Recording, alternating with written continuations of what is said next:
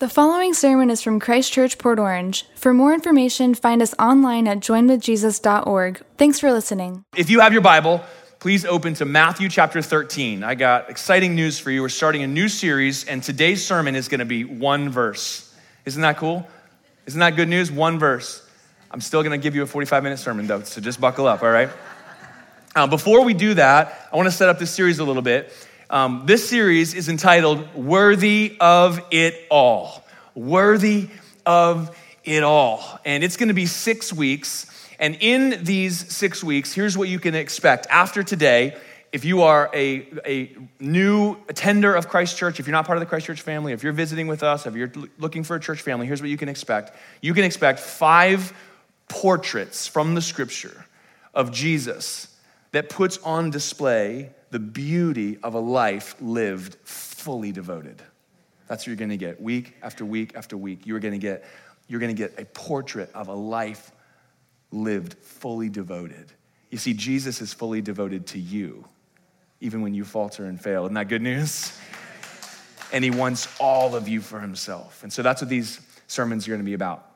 Um, if you're a part of the Christchurch family, if you're with us in our mission to this community, then this is also another level uh, for us as a church family. As you guys know, in July, we kind of altered course. For two years, we had been saving up as a church to expand this facility and build a 550 seat adult auditorium and then renovate this space for our kids. Our goal was to create a, a momentum of growth and a, a momentum of movement to be a church planting church. We wanted to multiply churches all over Volusia County.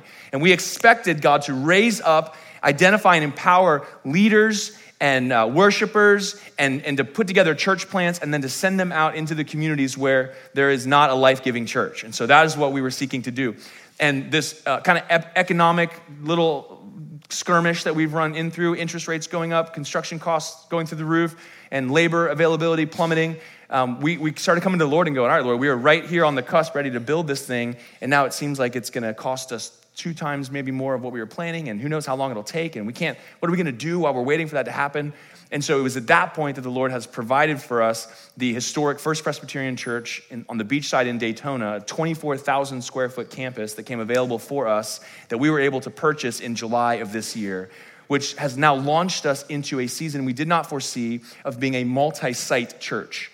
We never intended to be a multi site church, but we are venturing into expanding through the use of multi site. Now, I want to explain just a little tiny bit because some of you have come from a multi site church, you've experienced that before, or you've heard about it and judged it from a distance. Some of you are thinking, that is not what I'm going to be a part of. Now, the traditional multi site model would be a church like ours keeps growing and growing until it gets big. Then it becomes a mega church, has a big building, and then it can't keep growing in that site. And so it gobbles up little dying churches for breakfast.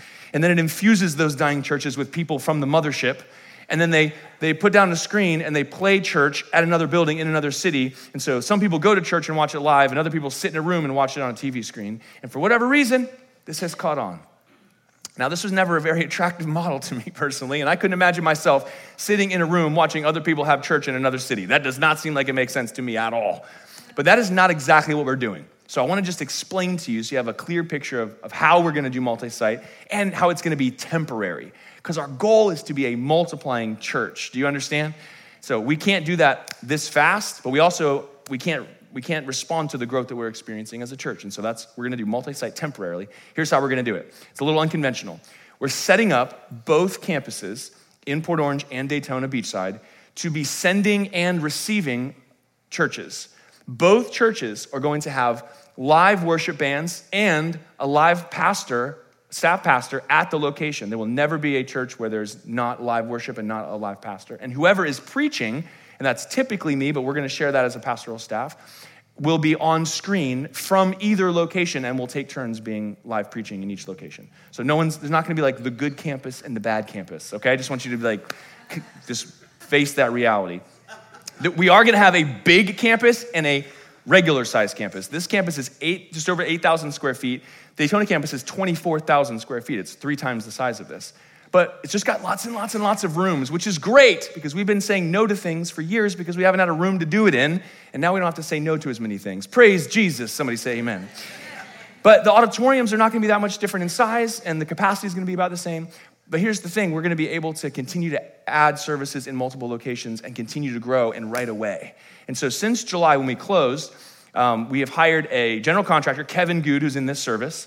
And Kevin's been overseeing the renovations of this project. He was a part of, uh, he and his wife Janine have been a part of our church for a few years now. Kevin was on our expansion team for the Port Orange location. And so he's overseeing this project. Now, um, we put together a budget based on all the things that we'd like to do on, at that campus and the equipment we're going to need to retrofit this campus to be a sending and receiving campus. And so we have a budget or a projected cost of right about $500,000 to do everything, which is not that much money considering the amount of square footage and all the things we're trying to get done. But it is more than we have. So we're doing what all of us do. You guys have ever started, you're like, we're going to build our dream home. And then you're going to be like, well, and then you just, you know, you just value engineer it down a little bit. You guys know what I'm talking about? You ever had somebody come out to give you an estimate for your pool? You're like, we're gonna get a pool, and I want fountains, and I want a jacuzzi, and I want, I want a mermaid tile on the bottom. I want a holographic dolphin to jump through the pool, you know? And then they bring you the bid, and you're like, uh, how about a 12 by 24 rectangle with nothing? How about, how about that? How about we do that? Can we do that? What's that cost? And so that's what we're doing as a church right now. We've got our wish list of all the things we'd like to do. And then we have, so that's about 500 grand, and it could grow because there's still some things we're waiting on. Um, we have about 350 grand cash ready to do this project. Now, there's a few things that can happen at this point. Um, we can shrink the projected costs by uh, mobilizing members of our Christchurch family who want to be generous either with their time, donations, uh, or materials. So if you're here and you are a supplier of construction materials, or you are a subcontractor, or you're a tradesman, or you have something that you can contribute to this, and you want to do so for free, or even at a reduced rate, or even at your full rate, but you want to compete with the other projects, you are welcome to talk to Kevin. And so Kevin is going to uh, facilitate and coordinate all of the construction. So don't call me and don't text me, text Kevin. This is Kevin's number right here. It's, I'm putting it on the screen. Isn't that cool? Look, Kevin's number. Everyone's got it now. Hi, Kevin. So it's going to be great. So that's number one. That's the first thing you can do is uh, you can call Kevin. Um, and the more, the more work and things we can have donated, I mean, already just from, we've had two demo days, and already we've been able to strike thousands of dollars off of the budget from people's donated time, okay? So this is something we can do. Awesome. Uh, second thing you can do is just begin to prayerfully consider uh, making a donation, a big donation to this project so that we could do everything we want to do. Now, we have phased the project. So we, we know what it's going to cost us to move in and to start having church, and that's phase one. But there's lots of other room in this building that we could wait to, to renovate until we are able to put the money together. But do we want to do that, church? I don't want to do that. But if we have to, we will. So we have a plan uh, and we have the money to do what we need to do, but there's a, fa- there's a phasing to this. So that, that is, we're working that out. But on the 22nd of October, we're going to conclude this series with a Sunday that we're calling Say Yes Sunday. Say Yes Sunday.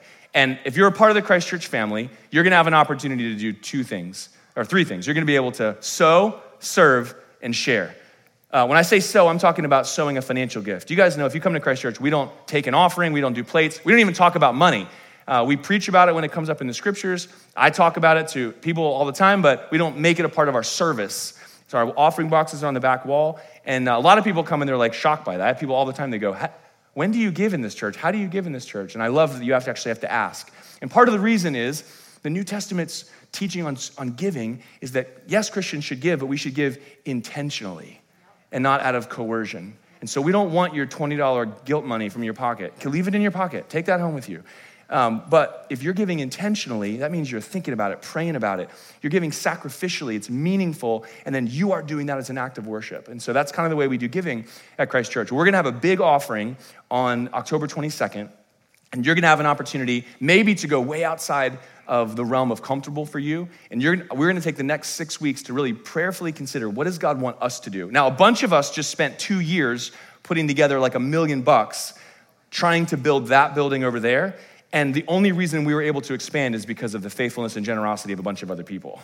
And so some of you are like, I'm tapped out. I did all I can do. And that's fine.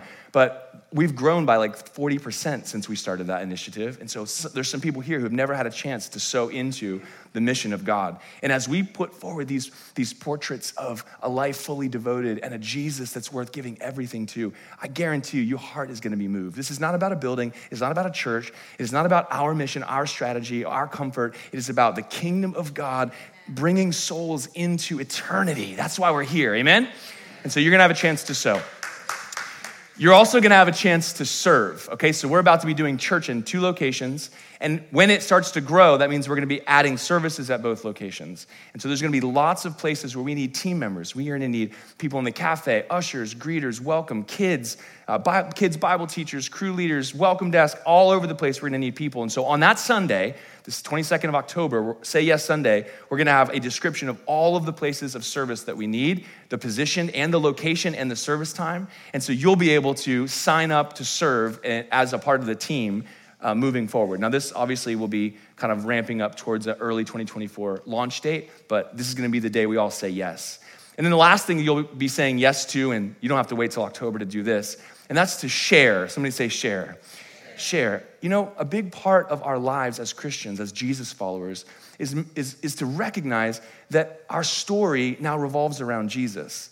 You know, we are part of a rescue story, and Jesus is the main character.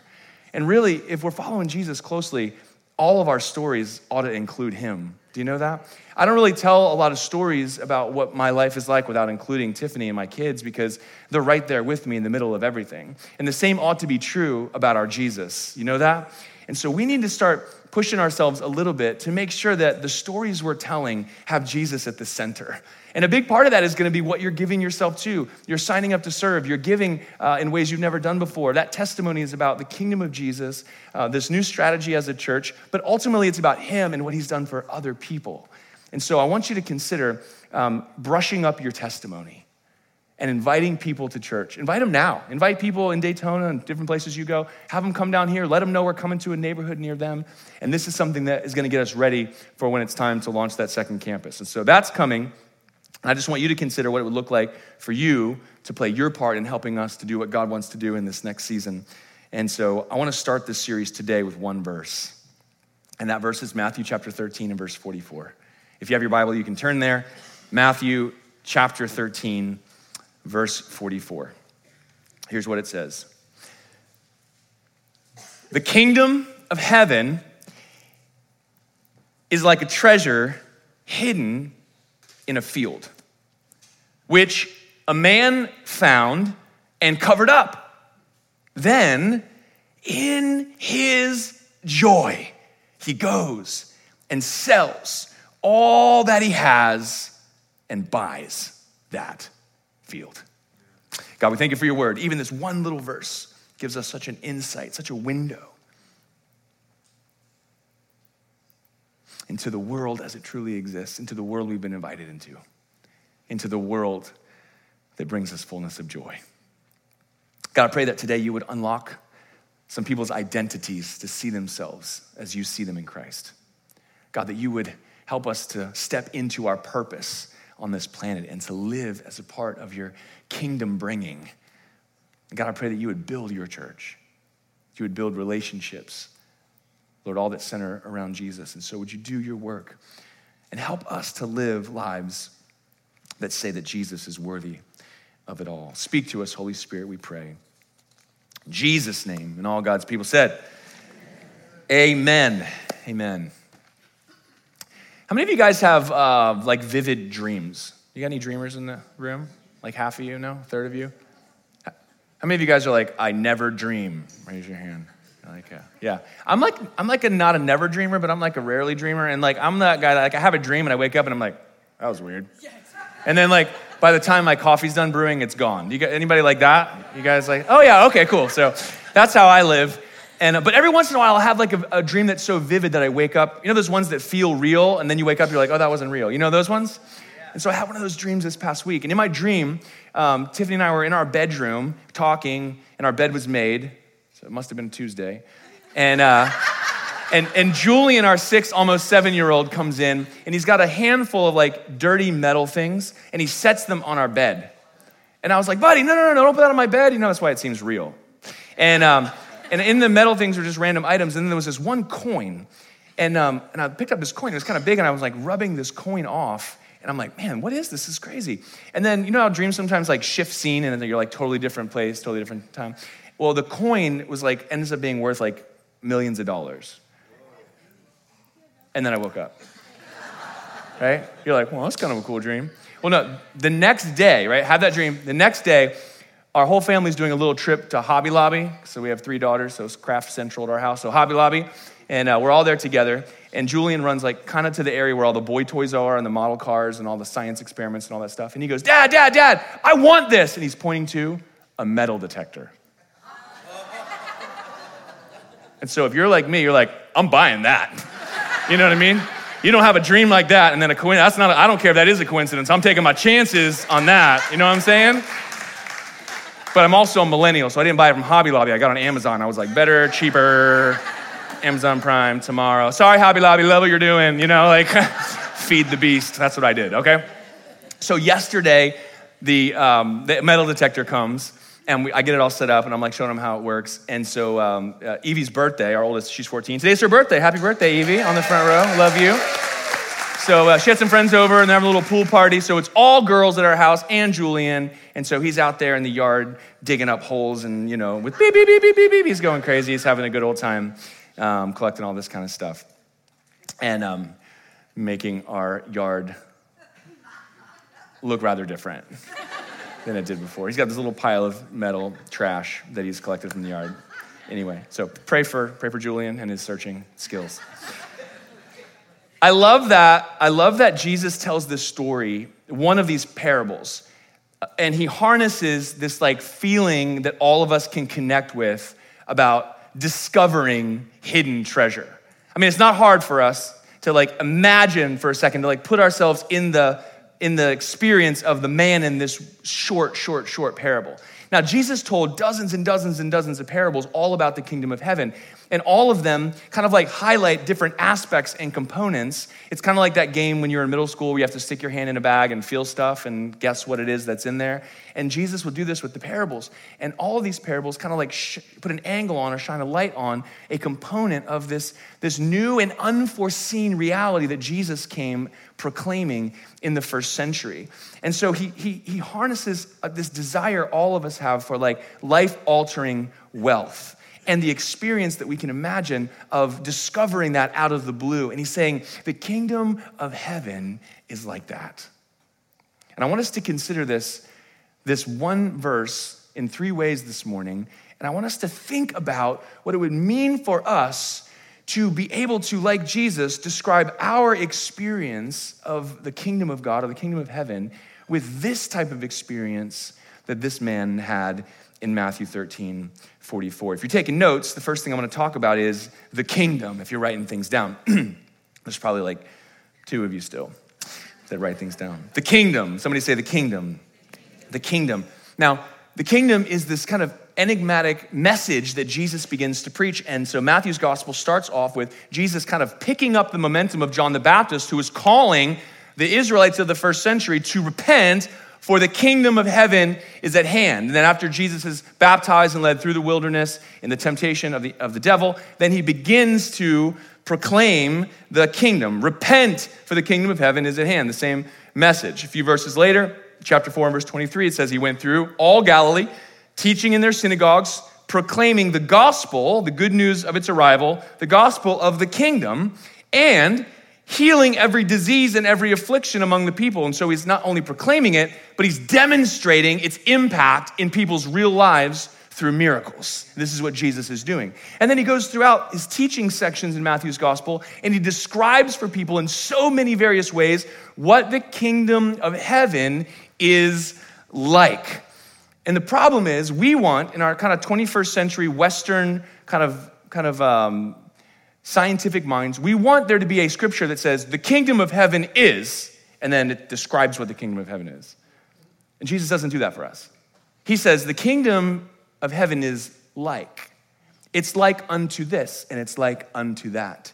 And he causes us to actually engage in our imaginations and our human experience to have like a puzzle that gets put together with all of these pieces. And he wants us to have this experience so the fullness of what this kingdom is emerges for us in a way that it hangs on to us. And so, what, what is the kingdom if we were to go through all of those realms? And, and how does this particular parable fill out what the kingdom of heaven is? Now, a kingdom is easy. A kingdom is a realm over which a king rules. And Israel was a kingdom in the first century And there are kingdoms now. There's nations with borders and rulers and cultures and identity and laws.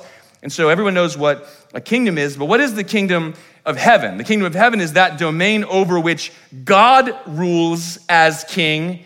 And of course, the Old Testament is uh, projecting and prophesying, forecasting the king that God was going to send, this messianic figure who Jesus claims to be. And he is going to lead in such a way that he brings about the will of God on the earth.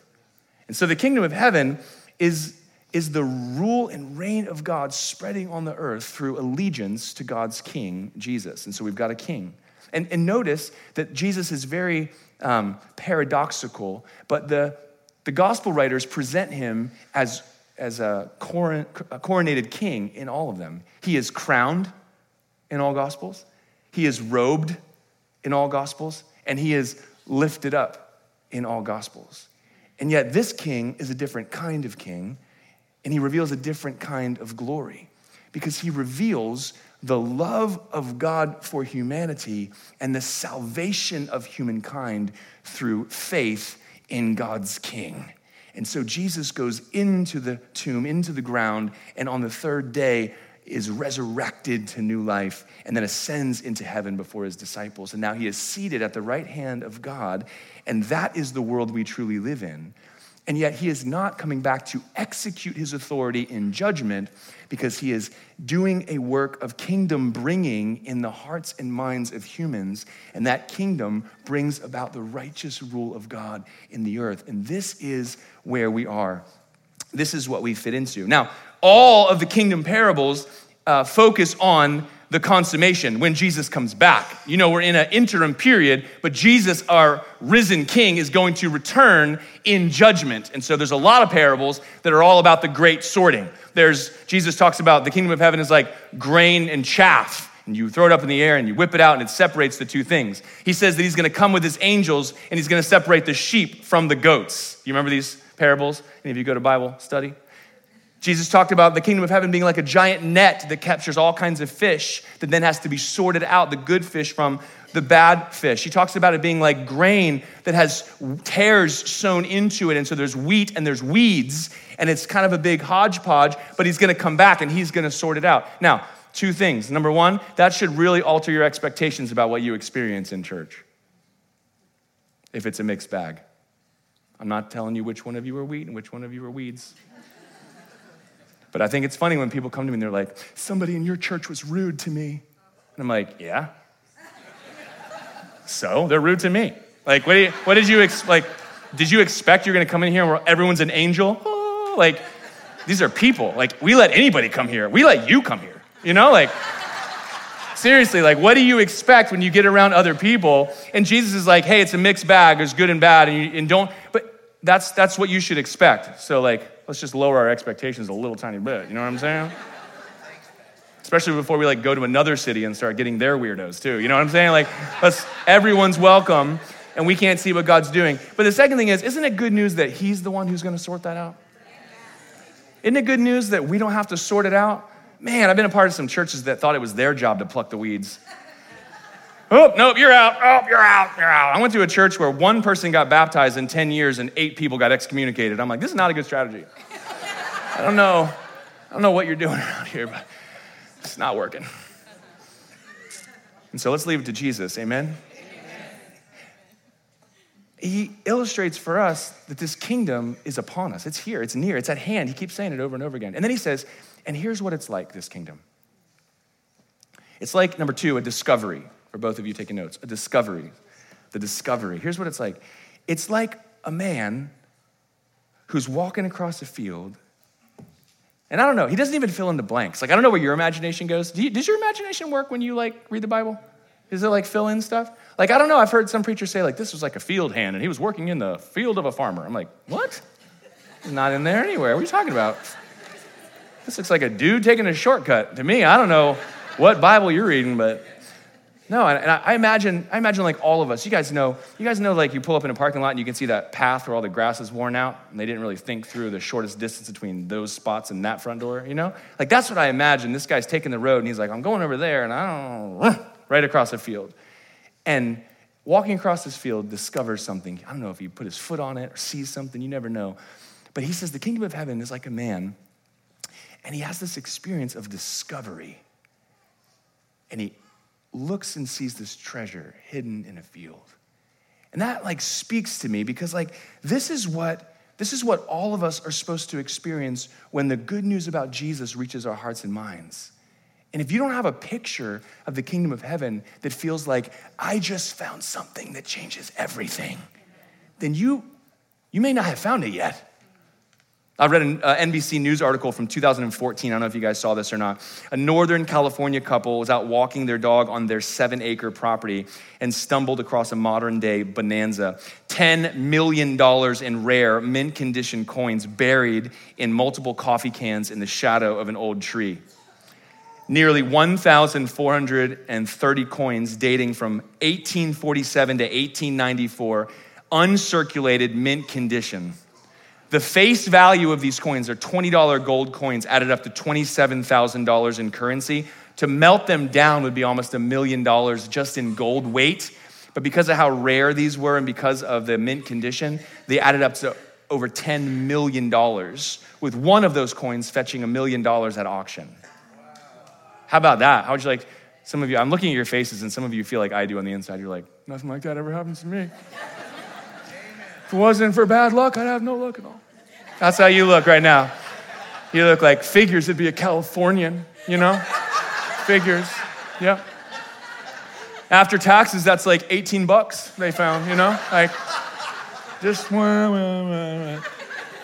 But it's partially because it seems too good to be true, and all of us are like, like, oh, that would, that's nothing like that's ever to happen. Don't even get it in your mind that something like that would ever happen, you know? You just kind of stay away from that idea. But Jesus is saying, like, this kingdom that has come, that he has inaugurated, initiated, and brought is near at hand. It's right in front of you. And here's what it's like it's like treasure beneath your feet. It's like treasure. And it's like treasure that changes everything. Listen, finding $10 million in coffee cans in your yard I don't think you would ever look back on your life before that moment and be like, yeah, it was basically the same. right? Do you guys remember like like things happen and not, things are never the same? COVID. Remember remember life before COVID? I was looking at pictures from 2019. I was like, we were so young, we knew so little. You know? That's how I felt. I mean, I was trying to describe to my kids pre 9/11 air travel. Do you get anybody old enough to remember waiting at the gate for your friend? walking all the way into the airport, just here to pick up a friend. Now it's like, what's your problem? You know, like, it's like never gonna be the same ever again. Used to take like Daytona Airport. It's like, I'm going to Dallas, Texas. I'm gonna get to the airport 13 minutes before my flight takes off. And now it's like three hours. Take your clothes off. You know, like, what? What has happened? Like, it's crazy. It's crazy the world we live in. Used to be this way, thing happened, never the same again. And like, but our life is full of those moments, isn't it? Some of them are great, some of them are terrible. I, my life up until the moment that I met Tiffany was one way, and from that point forward, it's been completely better in every conceivable way. You know? Yeah, it's true. It has been. It has been true. Same thing for the birth of our children. Like, we tried for seven years, we couldn't have any children. I mean, when we finally had children, we're still grateful for all four of our children. That's how long we had to wait. Every day we're like, it's a miracle, you know? I'm wiping peanut butter off the counter. God bless them all, you know? It's just amazing. It's great. Yeah. Oh, yeah. Oh, someone dumped out a bag of chips. Praise Jesus. You know, like, it's still, it's just nothing but gratitude for them all the time. Why? Because everything was a certain way and then something changed forever. But it's not always good either, is it? Sometimes it's terrible. Sometimes it's a diagnosis and it was life before the diagnosis and then life after. Or a car accident, or divorce, or betrayal. Never the same. Jesus is saying when you encounter him, it's one of those never the same moments but it's a never the same moment that leaves you breathless with joy. Never the same. Think about the disposition that this guy has, what all of us would have. You know, we're living this life collecting things. Have you guys ever had to move after like 10 years in a place? And you go like, how did I get all of these things? You know? I moved in here with like six forks and a couch, and now I need two U-Hauls to get everything in the same space. How did this get here? We all live collecting things that bring us joy. And if you're like me, like I don't like things that don't bring me joy because I spend my life picking up, organizing, cleaning, and taking care of things that don't bring me joy, and that puts me in a really bad mood. Anybody like me? I like to purge things all the time. When, t- when the kid, Tiffany's like, these don't fit the kids anymore, I'm like, good. Get them out of the house. I never want to fold those clothes ever again. That's how I feel. But every, that means everything that I have actually brings me joy. Like, I love cooking. You guys know this. Like, that's my happy place. After work, I'm like, get my stuff out. I have this knife. I, am to smile right now just thinking of it. I have this one knife, and it's so sharp, and the grip is so perfect. And this, this knife, like, brings me joy. I mean, I'm like cutting carrots, like, I love this knife. This thing is great. I bring this thing on vacation. That's how much I love this knife. I've been on vacation and been like, oh, knives are terrible. I wish I had my knife. Now I just bring it. Because everything that I have at this point brings me a little bit of joy. And all of us do this, and we have this little life. Some of, some of us have a lot of stuff, some of us have a little bit of stuff, but all this stuff we have are our little basket of joy, and we're trying to like collect joy. We're just bring, bring, bring, bring, bring, bring joy, joy, joy, joy, joy. We're in this pursuit of joy. And this, this guy's saying, Jesus is saying about this guy, he had this experience where he discovered something that made him go home to all that stuff and go, sell it. Why? Because it's incomparably valuable what he's just discovered it's, it's meaningless. Everything he has is trash compared to what he's just discovered. This is what the Apostle Paul talked about in Philippians chapter 3. I read this last week, but he says, Whatever gain I had, I counted loss for the sake of Christ. Indeed, I count everything as loss because of the unsurpassing worth of knowing Christ Jesus my Lord. For his sake, I have suffered the loss of all things, and I count them as rubbish in order that I might gain Christ and be found in him not having a righteousness of my own that comes from the law, but that which comes through faith in Christ. The righteousness from God that depends on faith, that I may know him and the power of his resurrection and may share his sufferings, becoming like him in his death, that by any means possible I may attain the resurrection from the dead. You are being invited into something that is worth everything and causes you to last forever, and it fills you and inundates you with perfect joy all the time. And so there's the kingdom, there's the discovery, and there's the response. Number three, the response. Um, it's really just about being affected. It's not about what you do, it's about what you feel. What you do flows naturally out of what you feel. When you discover Jesus, you will naturally sort out all the stuff in your life because you have made an exchange all the stuff I have for all the stuff He wants to give me. Isn't that, isn't that interesting? Everyone is welcome to follow Jesus. He says, If anyone would come after me, do you know that? And he says, I will give you everything that you could never get, and all I ask is everything you've ever had. And it doesn't matter how much that is. But if you discover this kingdom of heaven, if you discover in the face of Jesus what God is giving you and gifting you and offering you and bringing you into every other little thing you have, sell it. Sell it. And with great joy. I love the hymn. Maybe you guys will sing this on Friday, I don't know. When I survey the wondrous cross. And the third line says, Were the whole realm of nature mine, that were an offering far too small. Love so amazing, so divine, demands my soul, my life, my all. Listen, if you haven't discovered the kingdom of heaven to the point where you are all in all the time, no matter what it costs, and with a smile on your face, you haven't discovered the kingdom of heaven. I want to end. I want to end right here, and I want to draw your attention to a second short parable that Jesus places right next to this one. In fact, he attaches these two to, to each other with the word again. I didn't read it because I didn't want you to be distracted, but the kingdom of heaven is like treasure hidden in a field which a man found and covered up, and then in his joy he goes and sells all that he has and buys that field. And again, verse 45, the kingdom of heaven is like a merchant in search of fine pearls who, on finding one pearl of great value, went and sold all that he had and bought it. Do you see the connections and the, and the comparison between these two parables? You have two people they have a discovery, they sell everything that they have to get that thing. And you see what Jesus is doing here is he's pointing by contrast out to something different. In the first story, the man happened across by accident this hidden treasure. And in the second story, instead of that, it's a merchant in search of something, and he's collecting all of the best of those things until he finds the one that he knows he will never see another one like this. And so he exchanges all that he's previously invested to have this one thing. Do you see that? See that? Jesus is saying there is a search going on. And the question is, the question is, are you cutting across a field and missing hidden treasure by an inch? Or are you searching for it? And the reality is, is that all of us are searching for it to some degree. We don't know what it is, but we are looking for it. We're looking for joy. We're looking for love. We're looking for purpose. We're looking for meaning. We're looking for peace. And sometimes that leads us on a very productive pursuit of education and business development and relationships and strength and wealth. And sometimes it takes us down to fall down the flight of life's stairs and land at the bottom, and then to seek that peace and that joy at the bottom of a bottle or the needle in your arm. But all of us are seeking for joy. Do you know that?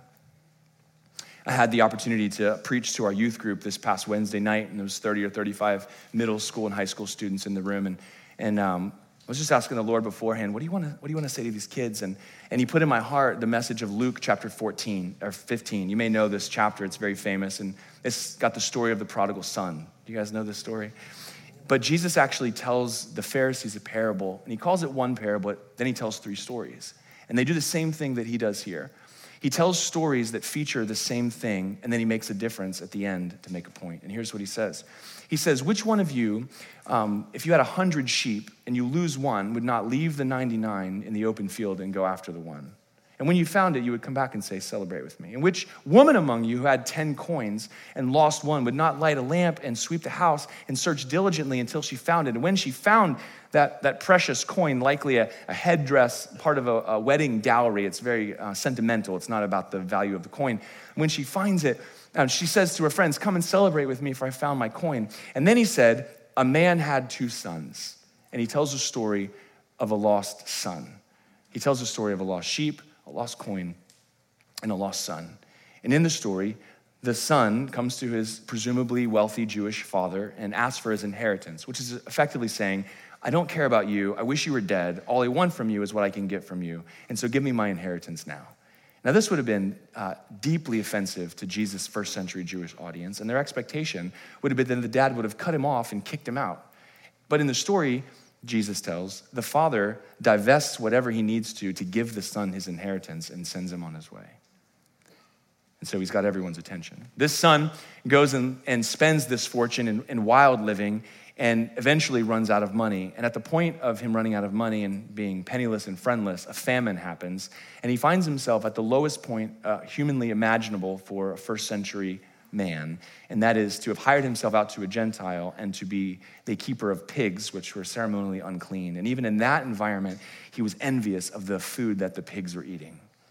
And he has this moment of being at rock bottom, and he recognizes that even the servants, the slaves in his father's house, had it better than him.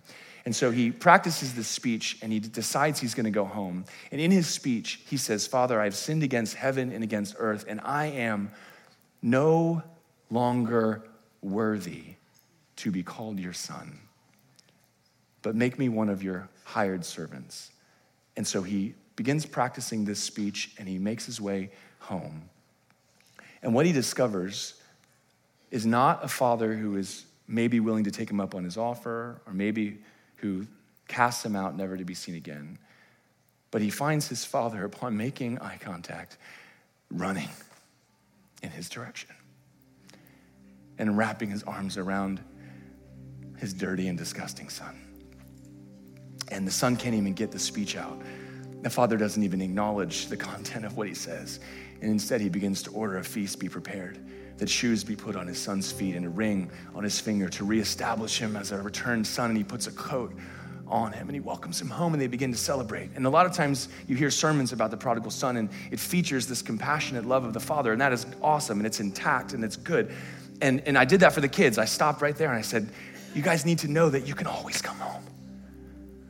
This is how God feels about you. It doesn't matter how bad you screw up, you can always come home. And our middle school students need to know they can always come home. Do you know that? And our high school students, and our college students, and your adult children, they all need to know they can always come home. Can always come home. But that's not how the story ends. The story ends when the older brother hears the commotion of celebration and asks one of the servants, What's going on in there? He says, Your, your brother has come home and your father's killed the fatted calf and they're celebrating. And he loses it What? He's angry that his son, this son has been accepted. Now you can imagine why. That's impacted his inheritance, and now if he's reestablished as a son, we're dividing that inheritance again, and it's actually costing him something for this son to come home. And he's angry at the way that his father's shown mercy while he's been, done, been doing the right thing, and he tells him that. The father comes out to entreat him to come in, and he says, Look, I've been here working for you this whole time. You've done nothing for me. And so the father addresses this angry son, and he says, It was fitting that we should celebrate. For your brother, my son, was dead but is alive.